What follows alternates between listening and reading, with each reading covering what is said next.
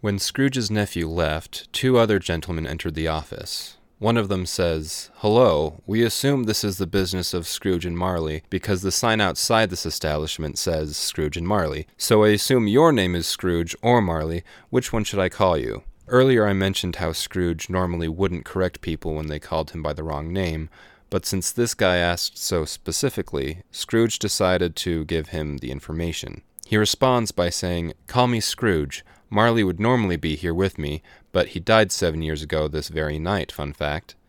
The gentlemen respond with a fun dad joke to lighten the mood, saying, Well, we're sure you're just as good. The charity men ask Scrooge to donate to charity. As it is Christmas time, it is cold, and there are less fortunate souls in dire need of essential items to survive.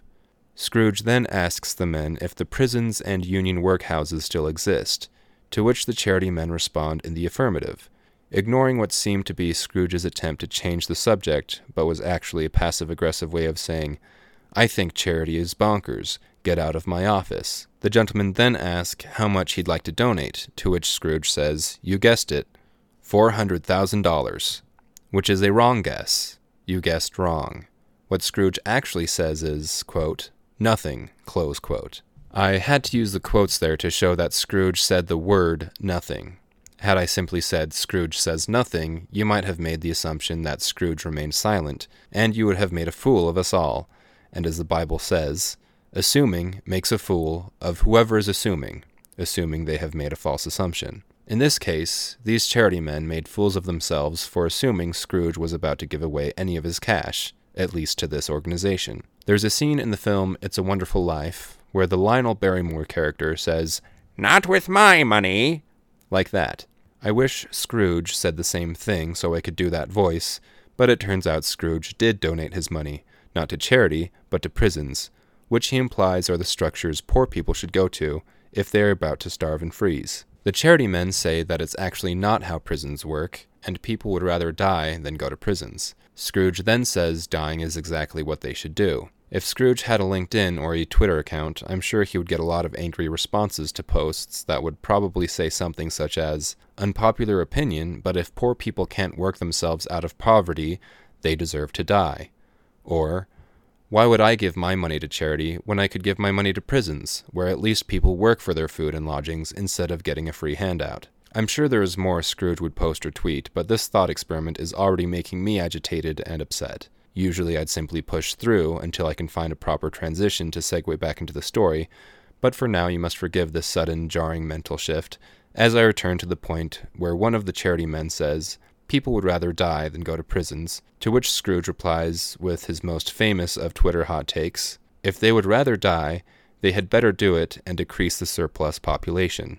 Usually, for the sake of flow of this interpretation, it would have been appropriate for me to take liberties and paraphrase Scrooge's iconic line, but I feel like it was necessary to use Charles Dickens' words verbatim, since it is such a flawless mosaic of words for such an iconic villainous character, and therefore paraphrasing would have not done the story justice. I will paraphrase anyway.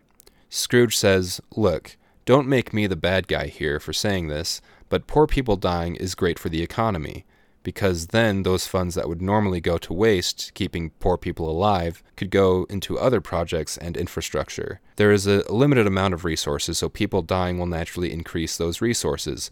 So, what better people to die than those who are not effectively contributing to society or the economy? The charity men realize Scrooge is a pure evil nutcase, and they get the heck out of Dodge. And by Dodge, of course, I mean Scrooge's office. Moments pass, as they do, and somehow it got even foggier and colder throughout the day. At one point, a Christmas caroler approaches the door of the office and starts caroling as carolers do. The song was God Bless You, Merry Gentlemen, which is a slight variation of the classic God Rest Ye, Merry Gentlemen. This, of course, made Scrooge upset, not because he didn't like this version of the song, but because he had a strong dislike for the Christmas holiday which I hope we have made clear at this point. Scrooge brandishes his weapon of choice, the ruler, a device used for measuring objects. He brandishes it in such a way that the caroler instinctively realizes that Scrooge fully intended to use the ruler for a purpose other than measuring objects. This triggers the caroler's fight or flight response. Had this book been written by Dostoevsky, the caroler probably would have chosen the former, and would have engaged in physical combat to the point of accidentally, or perhaps intentionally, murdering Scrooge, and I would then have a completely different story to tell altogether. However, Charles Dickens decides to have the caroler run away in fear. At the end of the workday, the not murdered Scrooge asks his clerk if he's planning on taking off work the next day. The clerk says yes, and Scrooge immediately tears into him, basically calling him a thief for receiving a day's worth of holiday pay every year. There is certainly a lot more I'd love to unpack here, but I'd really like to get to the ghost stuff, and I think you do too. So, for the sake of brevity, Scrooge dismisses his clerk and heads home. As Scrooge unlocks his front door, he notices that his door knocker looks exactly like his old partner Jacob Marley, and then it looks like a regular old knocker again. This startles him, but mostly makes him angry, or at least he uses his anger to brush off the experience by muttering his one word mantra, humbug, as he opens the door and walks into his house. Correction here, what he actually says is a two word mantra, which has a similar effect. Those two words are, quote, poo poo, close quote. Now, I'd like to mention that both of these words are spelled P O O H, which, in my opinion, significantly lowers its degree of vulgarity. Scrooge has a few other similar and mild paranormal encounters as he goes through his house. Excuse me. At one point, as he sat next to his fireplace, trying to enjoy a pre bedtime snack, all of the bells in the house started to violently jingle jangle. Now, there's a perfect explanation for why houses had bells in the 1800s, but I really want to get to the ghost stuff. So, after this terrifying preamble, the ghost of Marley appears, and Scrooge says, Oh snap, it's Marley. Before that happens, it's worth mentioning that Scrooge says humbug at least twice, and he actually does say humbug, no correction there, before Marley appears. Marley then starts talking to Scrooge, telling him some things, and those things that he says are, well, you're just going to have to wait and find out.